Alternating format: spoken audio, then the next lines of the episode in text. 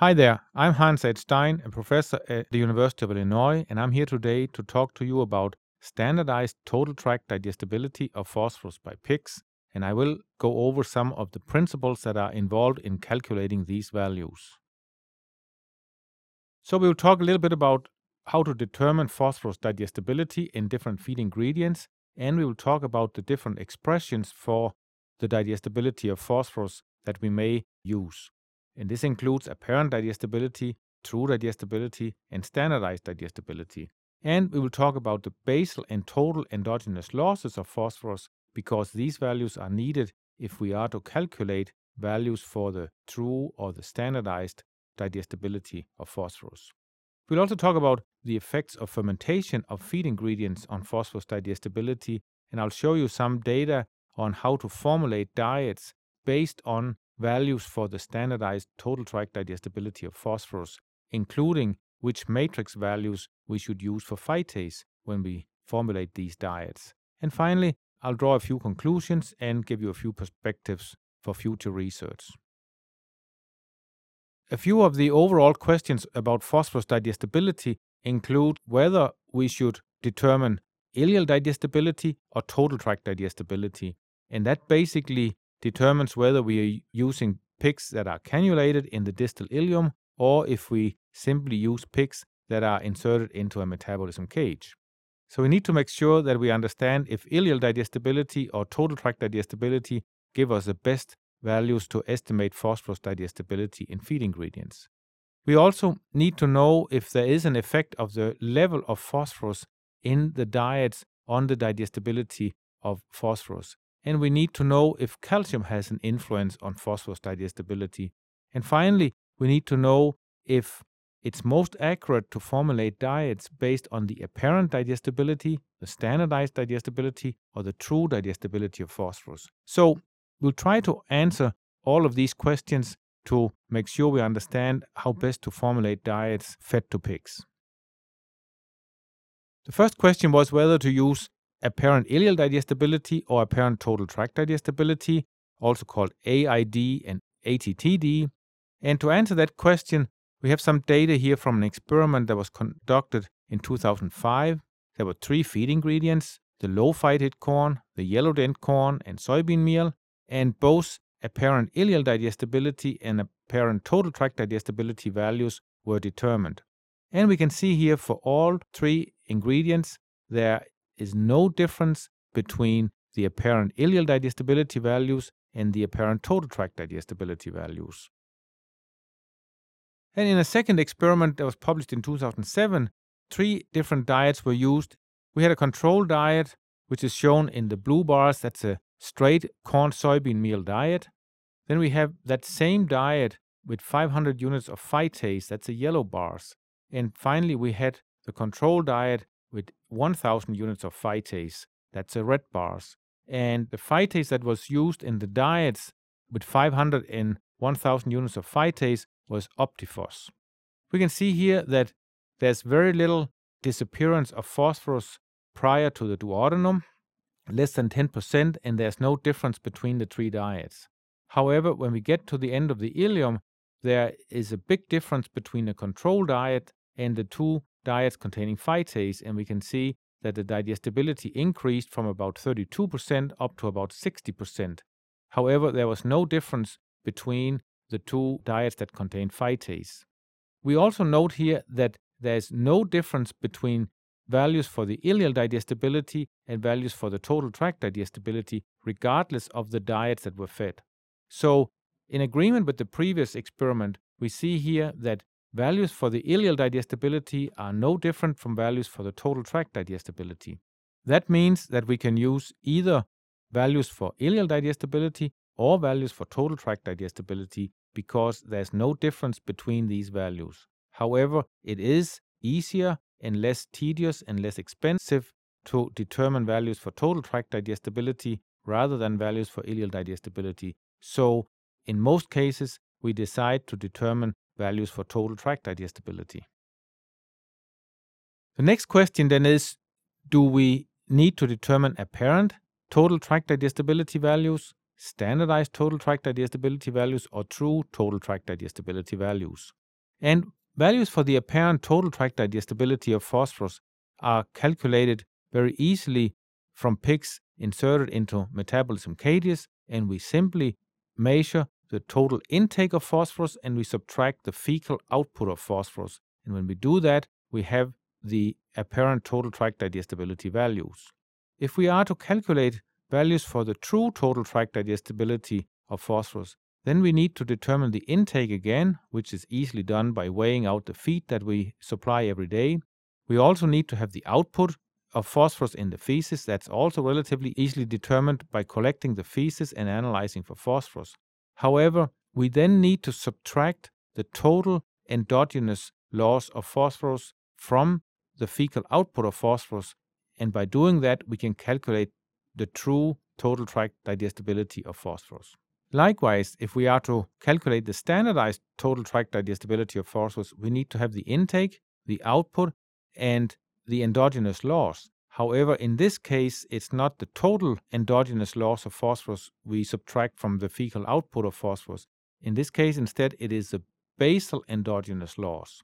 So it appears here that if we are to determine true total tract digestibility or standardized total tract digestibility, then we need to determine either the total endogenous loss of phosphorus or the basal endogenous loss of phosphorus.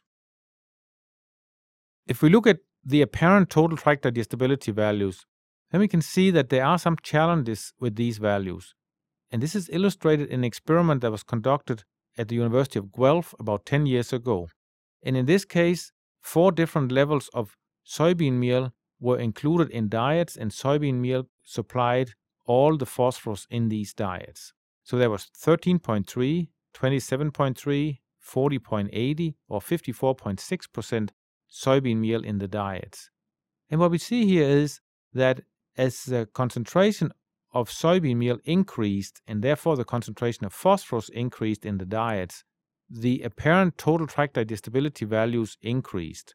So if we only had 13.3% soybean meal in the diet, the apparent total tract digestibility value was less than 20%. But as the inclusion of soybean meal increased, that value increased to more than 40%.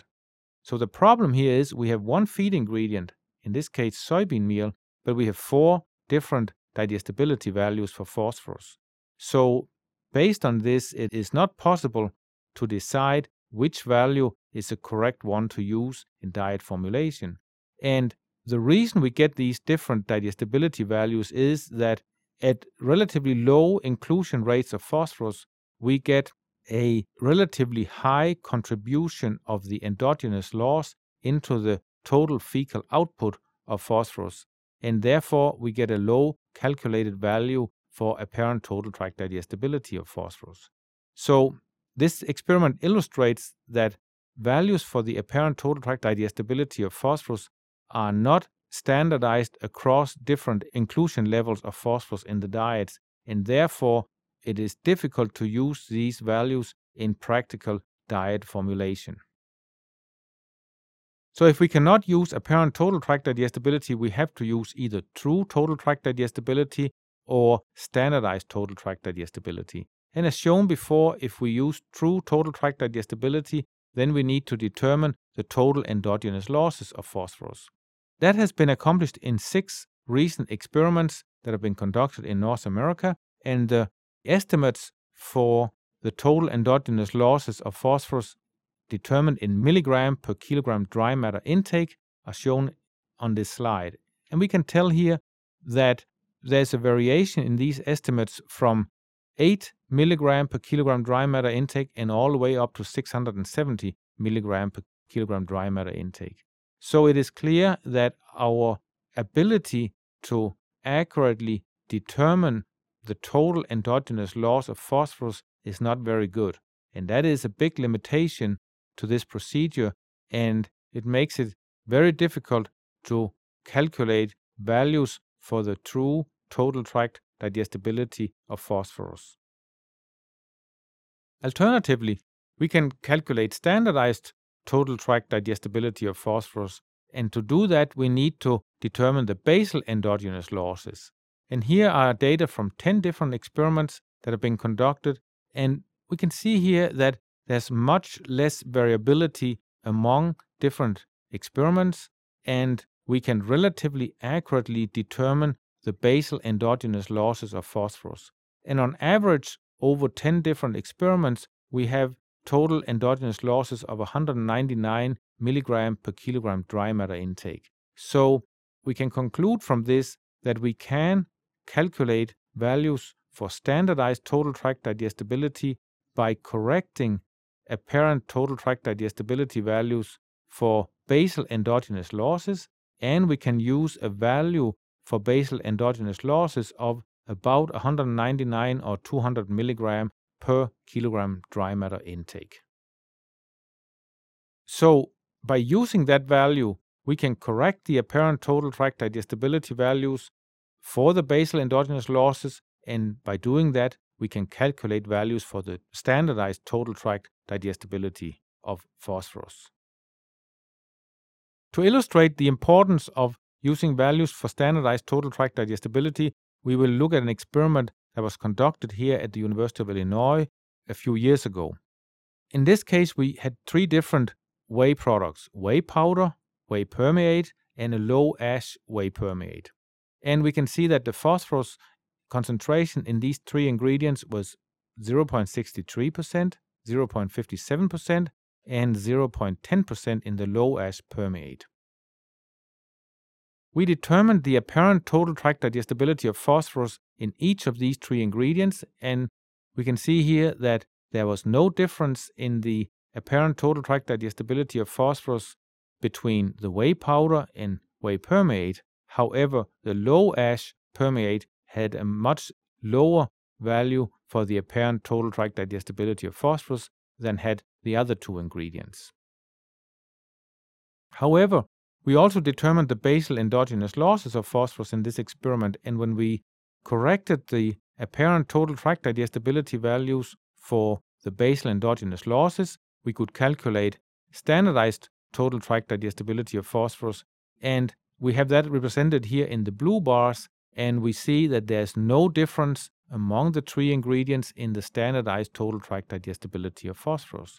So this clearly illustrates that values for the apparent total tract digestibility, which are the orange bars here, they are not accurately estimating the digestibility of phosphorus in the low ash permeate because the apparent total tract digestibility value underestimated the standardized digestibility in this ingredient.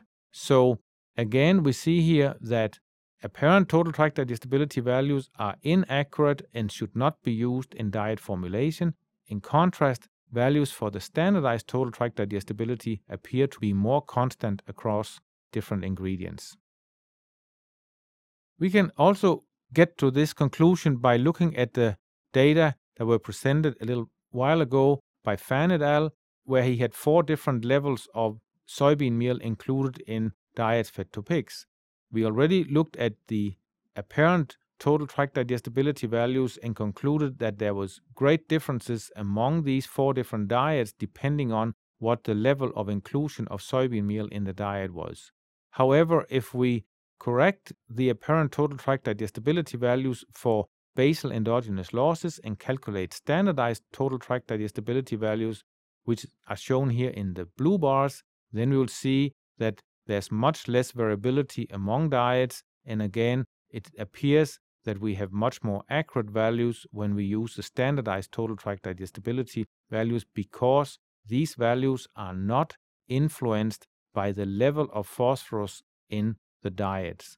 So therefore, we can have one value for the total tract digestibility of phosphorus in soybean meal, and we can use this value in practical diet formulations.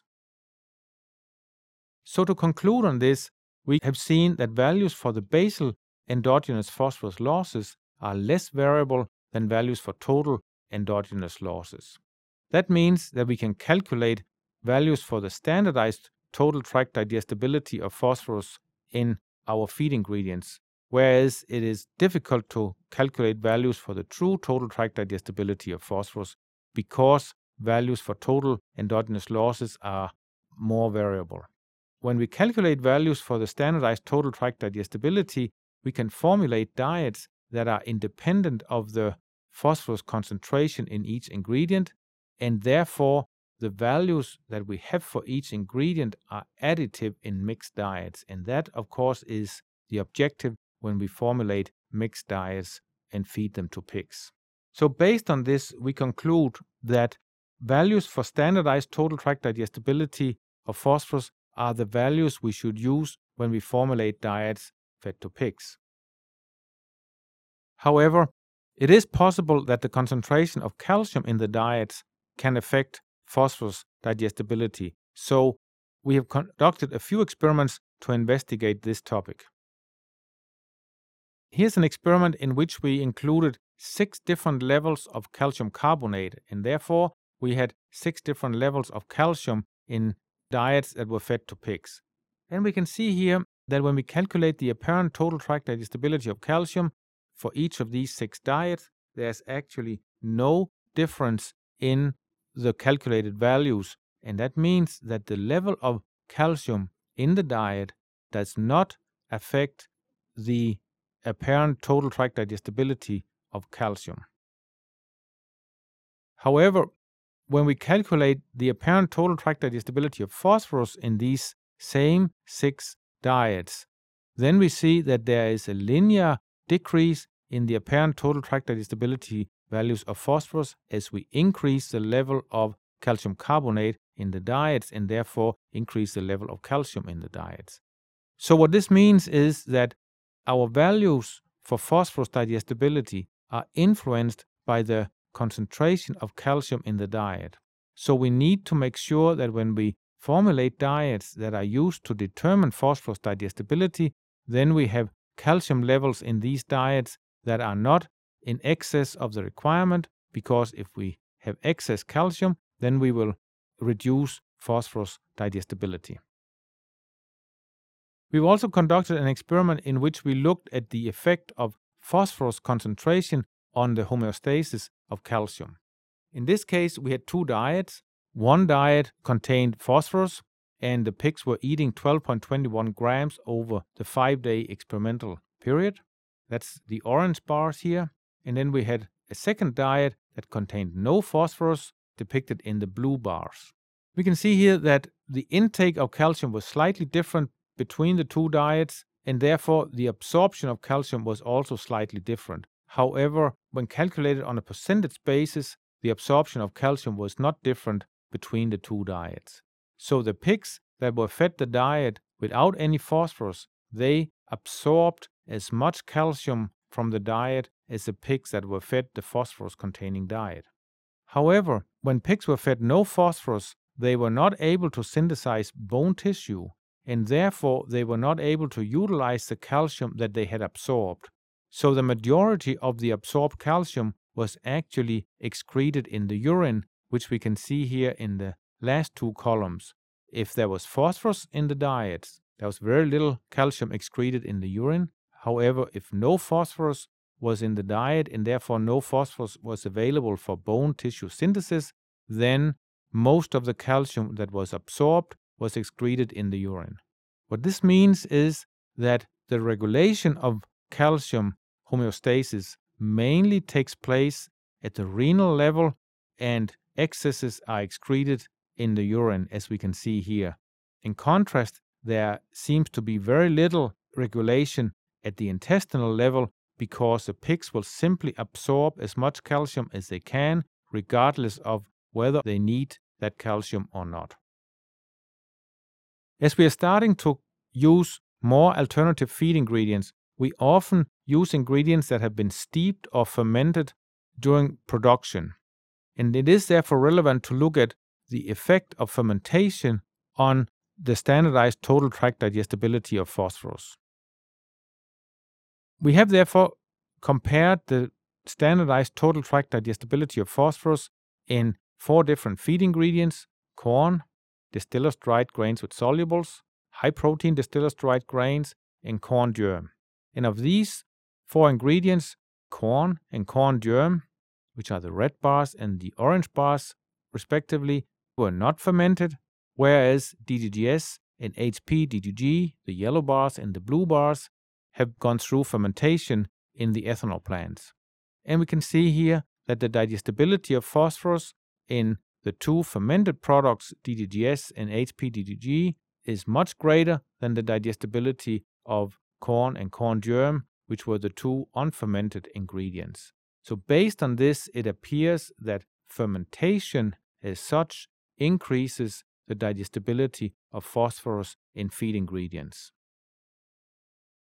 We also added phytase to these same feed ingredients, and when we added 500 units of phytase to the ingredients, we see that the differences among the ingredients are much less than they were before.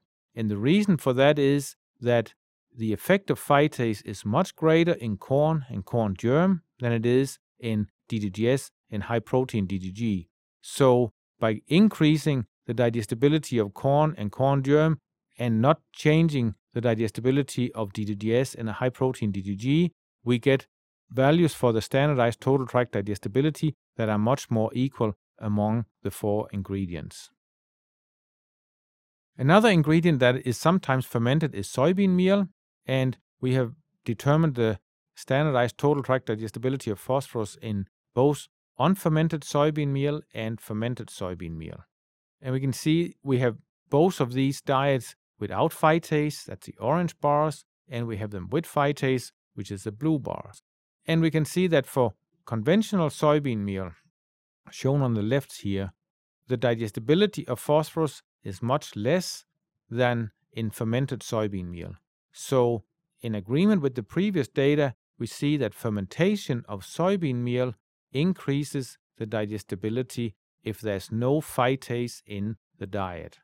However, when we add phytase to the diet, then we see a relatively big increase in the digestibility of phosphorus in conventional soybean meal, but not in the digestibility of the fermented soybean meal. And these data are also in agreement with the previous data where we saw that corn and corn germ had a larger increase in digestibility when we added phytase compared with DDGS and HPDDG. So it appears that fermentation of feed ingredients basically has the same effect as addition of phytase. So when we ferment a feed ingredient, we make more phosphorus available to the pig and they don't need phytase to be able to absorb that phosphorus. However, if we don't ferment the ingredients, we can get a similar effect by adding phytase to the ingredients. We have now seen that we can determine values for standardized total tract digestibility of phosphorus. So we will now focus on how to formulate diets based on values for standardized total tract digestibility, and I'll show a few values that were included in a manuscript that was published in the Journal of Animal Science in 2010. In this work, we first determined the effect of phytase on the digestibility of phosphorus in corn, soybean meal, and DDGS. And we have each ingredient without phytase in the orange bars, and we have each ingredient with addition of 500 units of phytase in the blue bars.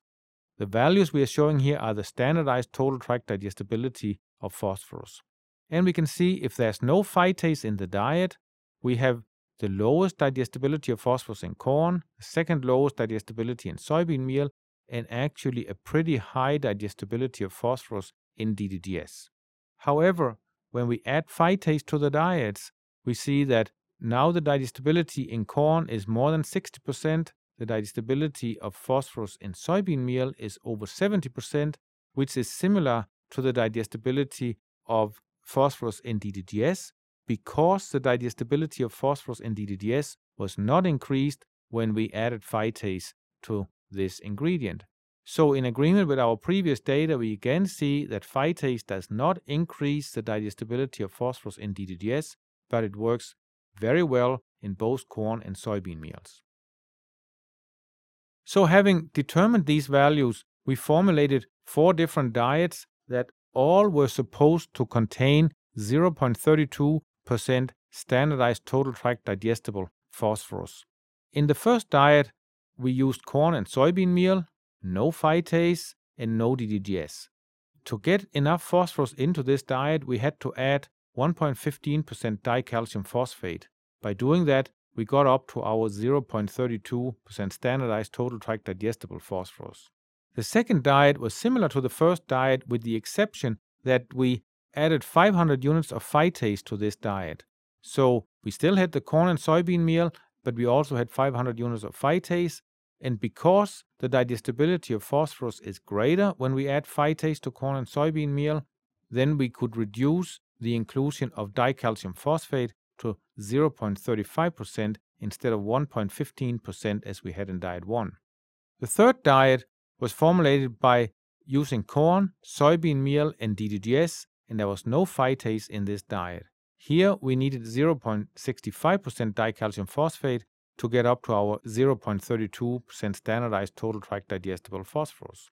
However, in diet 4, we used again DDGS, soybean meal, and corn, but we also added 500 units of phytase to this diet. And by doing that, we could remove all the dicalcium phosphate from the diet because we had enough standardized total tract digestible phosphorus in this diet simply by using corn soybean meal DDGS and 500 units of phytase. And all of these diets were formulated based on the actual digestibility values of phosphorus that we had determined in the previous experiment. We then fed these four diets to four different groups of pigs from 11 to about 21 kilogram of body weight. You can see there's no difference in the starting weight between the four different diets, and there's no significant difference in final body weight among diets, although there was a tendency for pigs that were fed the two DDGS containing diets, which is diet 3 and diet 4. They had slightly greater final body weight and also a slightly greater average daily gain and average daily feed intake than pigs fed the corn soybean meal diets, which were diets 1 and 2. However, except for these few differences, there were no differences among diets, and we can see that even for pigs fed diet 4, which contained no dicalcium phosphate, we had very good performance that was not different from that of pigs fed the other three diets. We can also see that the retention of phosphorus was actually increased a little bit in the diets that contained DDGS compared with the diets without DDGS, and that may indicate that we actually had underestimated the digestibility of phosphorus in DDGS by a little bit. However, when we look at phosphorus excretion, we can see that the pigs fed the control diet, the corn soybean meal diet without any phytase, which was diet 1, they excreted 1.68 grams of phosphorus per day in the feces and urine combined. However, when we added phytase to that diet, we could cut the excretion to 0.82 grams per day. Pigs fed diet 3 excreted 1.43 grams per day. However, when we added phytase to the DDGS containing diet, we got down to 0.82 grams per day again. So, what we see here is that by adding phytase to the diets, we could basically reduce phosphorus excretion by 50% from these pigs, and there was a significant effect of both DDGS and of phytase on the excretion. And that means that we can include DDGS or phytase or both DDGS and phytase to the diets, and we will reduce excretion of phosphorus from pigs. So these data show that it is possible to formulate diets based on the standardized total tract digestibility of phosphorus without creating any problems for the pigs, and the pigs will perform as expected when they are fed these diets. As we have seen, phytase inclusion in diets can reduce the excretion of phosphorus, so it is important we know how to best formulate diets that also contain phytase. So to do that, we have conducted an experiment in which we had four different levels of phytase, either 0, 420, 720, or 1100 units of phytase, as shown here. And we can see as we added phytase to the diet, we increased the digestibility of phosphorus, as we've seen before, and there was not much change between the 420 and the 1100 units of phytase in these diets. We can, however, describe the response to phytase added to corn by using the equation shown at the bottom of the slide.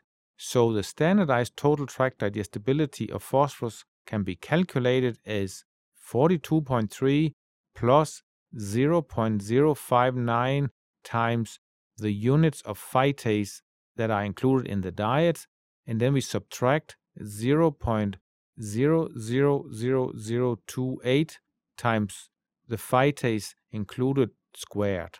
And we can see this equation has an R square of 0.63 and the model is significant.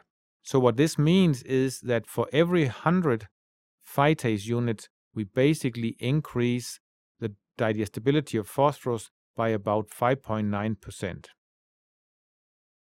We also included corn germ in this experiment, and here we included 0, 390, 910, and 1400 units of phytase and added that to corn germ. In this case, we see again that the digestibility increases as we add phytase to the diet, and we can also see that there was an increase from 390 and up to 910 units of phytase. This response can be described by the equation shown at the bottom of this slide, and here we see that standardized total tract digestibility of phosphorus can be calculated as 35.5 plus 0.067 times the phytase unit, and then we subtract 0.000034 times the phytase unit squared. And the R square for this equation is 0.79, and the model is also significant. So this is how we can calculate the response of phytase added to corn germ. We did the same thing for DDGS, and in this case, we can see that the digestibility of DDGS was not significantly improved when we added phytase to the diet. This result is in agreement with our previous data that I've shown, where we also saw that there's no effect of phytase on the digestibility of phosphorus in DDGS. So the model here is not significant, although we could calculate an equation, this equation is not significant, so there's no reason to use this equation. When we did the same thing for high protein DDG, we see we did get a significant increase in digestibility. It was, however, a relatively small increase in digestibility when we added phytase to the diets. The model was significant, however, the R square here is only 0.36, so it's not a very strong prediction. So, what we can see here basically is that there's very little effect of phytase to the digestibility of phosphorus in high protein DDG, as we also saw in the previous experiment. If we add this all up, we can see the four different equations that I've shown, and we can see here, based on the blue numbers, that there's a different response to inclusion of phytase in diets containing corn, corn germ, DDGS, and high protein DDG. And what this means is that we will not get the same response every time we add phytase. So the response to phytase will be different among diets that contain different feed ingredients. And that means we cannot use a standard value for the response to phytase when we formulate diets. Instead, we have to use different digestibility values for each ingredient depending on how much phytase we have in the diet. So if we add 500 units of phytase to diets, then we will need to use the digestibility values for each ingredient that are based on inclusion of 500 units of phytase. If we use 250 units of phytase, we need to have a different digestibility value.